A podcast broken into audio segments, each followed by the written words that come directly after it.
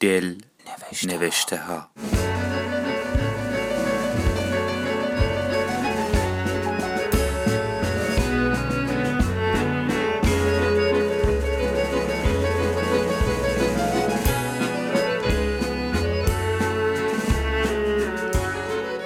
تو سالای کودکیم قدم می‌زنم.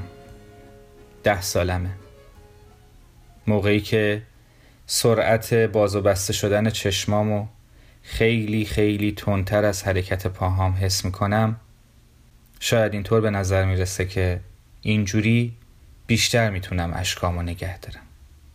مبادا که کسی تو خیابون اونا رو ببینه و قبل از اینکه به خونه برسم برام شرمندگی به بار بیاره.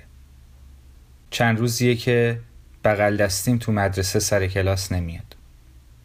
شایعاتی شنیدم که میگن تو راه تصادف کرده و دیگه هیچ وقت بر نمیگرده.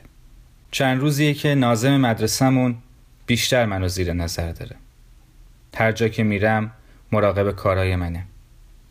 امروز اصری قبل از تعطیل شدن مدرسه اومد توی کلاس و جای اون شاگرد رو از بچه های کلاس پرسید. همه صندلی کنار منو نشونش دادن. می‌دونستم که این قصه آخر عاقبت و خوشی برای من نداره. لبخند کمرنگی زدم و نگاهی به چشمای نازم کردم. همین لبخند بهونه دستش داد. برای نیم ساعت دعوا و تحقیر من که چرا بیشتر از بقیه ناراحتیمو نشون نمیدم. مگه نمی‌دونم که دوست صمیمیم از بینمون رفته. و اینکه واقعا چرا اون رفته و من همچنان زنده هستم. مگه من چطور آدمی بودم که حقم اینجور برخوردا باشه؟ ظاهر خاصی که نداشتم. هم قد هم سن و سالان بودم همیشه پیرن یقهدار تنم می‌کردم. مادرم اصرار داشت که شلوارم خط و اتو داشته باشه. نسبت به من حساس بود. می‌گفت همیشه باید تواناییات رو نشون بدی. با من تو خیابون قدم می‌زد. همیشه جایزه ای که واسه کارهای خوبم می‌گرفتم یه کتاب بود که توش تصویراش جای رنگامیزی داشت. می‌گفت باید از بقیه سرتر باشی بهتر باشی. که اگه یه روزی از مدرسه بخوان اخراجت کنن واسه بقیه سوال بشه. بپرسن اون که همچین شاگردی بود چرا باید اخراج بشه؟ بعد بقیه می‌فهمن که دلیل اخراجت اعتقاداتت.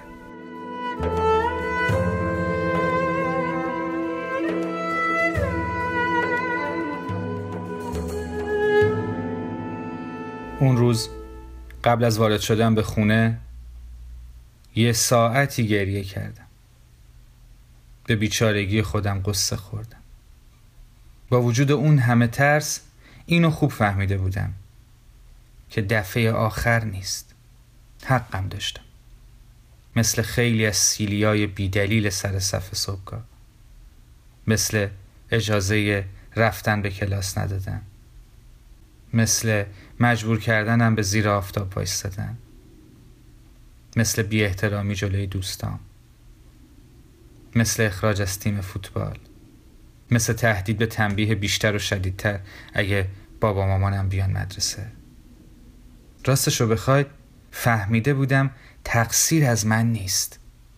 موضوع دیگه ای پشت این همه خشم و نفرته. اما با خودم فکر می‌کردم که هی شکایت کردن از شرایط مدرسه و وضعیت درسی محبوبیت منو پیش پدر مادرم هم کم می‌کنه. کم کم موضوع رو برای خودم عادی جلوه دادم. دیگه هیچ کس رو در جریان نذاشتم. وقتی که واسه شروع دوره راهنمایی با وجود قبولی تو امتحان ورودی به خاطر اعتقاداتم از همون پول زیادی خواستن که در توان خانوادم نبود به خیالاتم پناه بردم. هیچ شکایتی نکردم. وقتی که رتبه های برتر رو توی کلاس و مدرسه ازم گرفتن دیگه حرفی نزدم طبق باوری که همه اونو خوب و محترم می‌دونند فقط لبخند زدم تا صبور جلوه کنم و بین دوستام پذیرفته شم. اون موقع ها بود که کم کم متوجه می شدم تفاوت کجاست. اعتقادایی که به خاطر اونا دور من خط قرمز کشیده شده چه معنایی داره؟ این به دست نیاوردن باعث شدن تا روز به روز بیشتر تلاش کنم. تلاشی که از جنس درخواست نیست از جنس کم بوده و همراه دائمی ندایی که همیشه دورو برمه.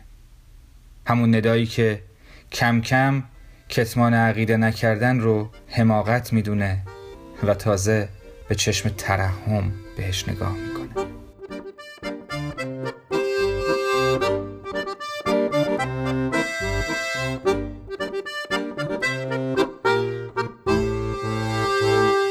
نمی‌دونن چیزی که با این کتمان کردن نصیب من میشه. قبل از این بارها و بارها از من گرفته شده. درخواست من رسیدن به نتیجه نیست. درخواستم پذیرفته شدن تو اجتماعیه که با کتمان عقیدم دیگه من نیستم که توش نقش دارم. بلکه یک یک یک محصول بیهویتی که دروغا رو میپذیره و اجازه میده امتیازات روزمره شخصیت اجتماعیش رو شکل بدن. این همه نقش بازی کردن و دروغ گفتن فقط برای درس خوندن.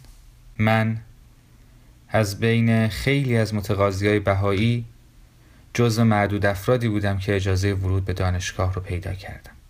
دانشگاهی که اتفاقا موقع ثبت نام تو فرم ورودیش هیچ سوالی از اعتقادات نپرسیده بود. به خاطر حفظ موقعیتی که خیلی سخت به دست اومده بود و به خاطر جلوگیری از هر جور اختلاف نظری از بیان عقیدم توی دانشگاه صرف نظر کردم و با احدی راجع بهش صحبتی نکردم.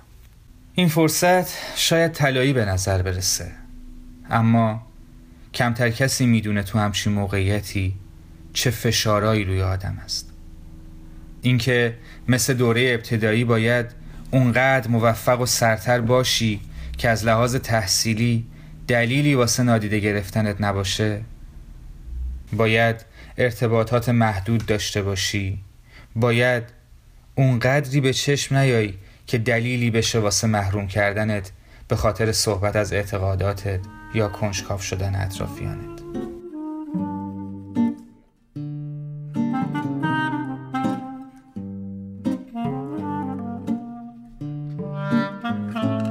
کم کم تبدیل به یه آدم گوشگیر میشی که فقط و فقط درس می‌خونه.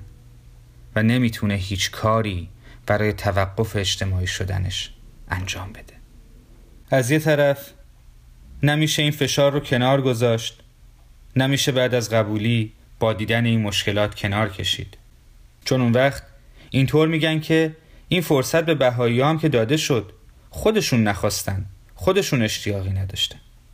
از طرف دیگه یه فشار نهفته هم هست که معمولا ازش صحبتی نمیشه. و اون جواب دادن به این سواله که مگه چه فرقی بین من به عنوان قبول شده تو دانشگاه و بقیه بهایی وجود داره که اونا نمی‌تونن تحصیلات عالیه بکنن و من می‌تونم؟ و جواب این سوال مثل نقش بازی کردن جور و جور مسئولان خیلی قانع کننده به نظر نمی‌رسه و گاهن از طرف افراد جامعه کوچیک خودت هم پذیرش رو از دست میدی. این مرحله برای من دو ترم بیشتر ادامه نداشت. تو سایت آموزشی نوشته شد که مجوز تحصیلی من منقضی شده. با وجودی که هیچ جا اعلام نکرده بودم که بهاییم به خاطر همون مهر نامرئی غیرقانونی بودن روی پیشونی زندگیم به وزارت علوم و سازمان سنجش احضار شدم مسئولان و رئیس دانشگاه هم از پاسخ به سوالام امتناع کردن. افرادی که نمیشناختم بعضا شبیه شاکی خصوصیم شده بودن. حراستی که تا روز قبل فقط کارت ورودیمو بررسی می‌کرد یهو مثل پلیسی که یه قاتل زنجیره‌ای پیدا کرده به من حساسیت نشون می‌داد. و اینطوری بود که تکلیف تحصیلات عالیه من هم مشخص شد.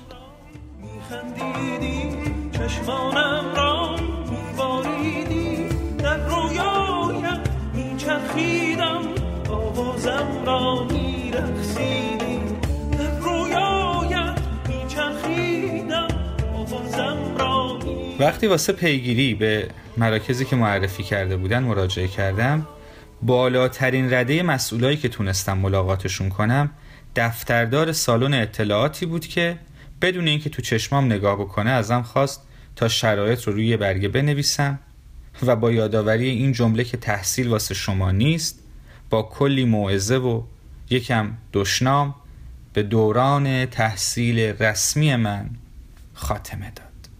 از اینجا به بعد سیر زندگی من مسیری رو پیش می‌گیره که خیلی از بهایی ها باهاش آشنایی دارن.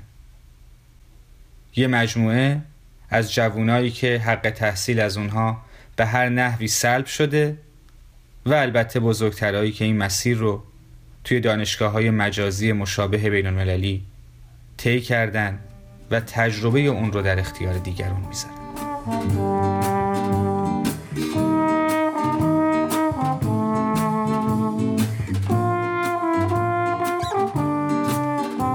عملا تو این کشور موضوع صرفا به خاطر بهایی بودن نیست بلکه ریشه در نفرتی داره که از ابتدا از بد و تولد زندگی یک کودک رو که بهایی شناخته میشه حاطه می‌کنه.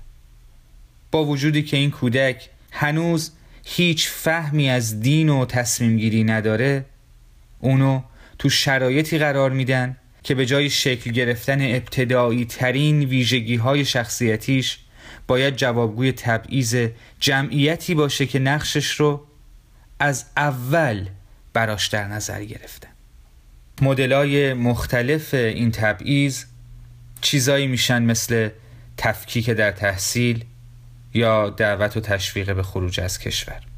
برای من این سوال مطرح میشه که در بهترین شرایط اگه از ایران خارج بشم مگه کودکی من برمیگرده؟ وقتی که من باید جنبه های دیگه شخصیتیمو جایگاه های دیگه زندگیمو فراموش کنم و دوباره از صفر بسازمشون چطور فکر می‌کنید همچین پیشنهادی سخاوتمندان است؟ بذارید براتون بگم یه فرد بیهویت توی نقطه ناشناس از این دنیا چه حسی ممکنه داشته باشه. می‌تونید اونو مثلا یه جوون 25 ساله در نظر بگیرید که لیسانس اولش رو سه سال پیش گرفته و حالا در حال گرفتن دومیشه.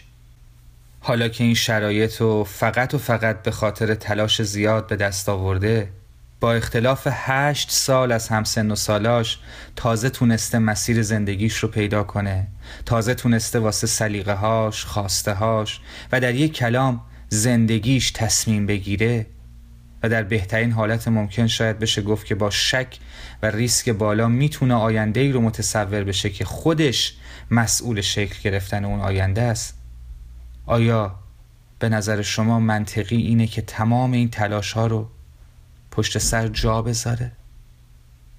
آیا منطقی تر این نیست که یک راهی پیدا کنیم تا اون رو تو این مسیر همراهی کنیم؟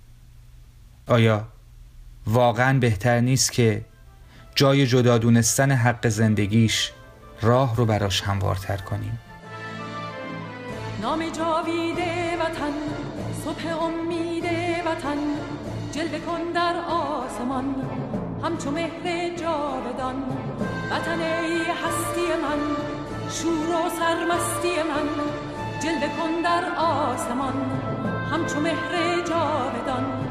بشنو سوز سخنم که هم آواز تو منم همه جان و تنم وطنم وطنم وطنم وطنم. بشنو سوز سخنم که نواگر این چمنم همه جان و تنم وطنم وطنم وطنم وطنم. همه با یک نام و نشان به تفاوت رنگ و زبان. همه با یک نام و نشان به تفاوت رنگ و زبان همه شاد و خوش و نغمه زنان. ز سلامت ایران جوان ز سلامت ایران جوان ز سلامت ایران جوان. این مجموعه کاری است از تولیدات رسانه پارسی. این برنامه ها رو می توانید از طریق صفحه فیسبوک و تلگرام تولیدات رسانه پارسی Persian Media Production دنبال کنید.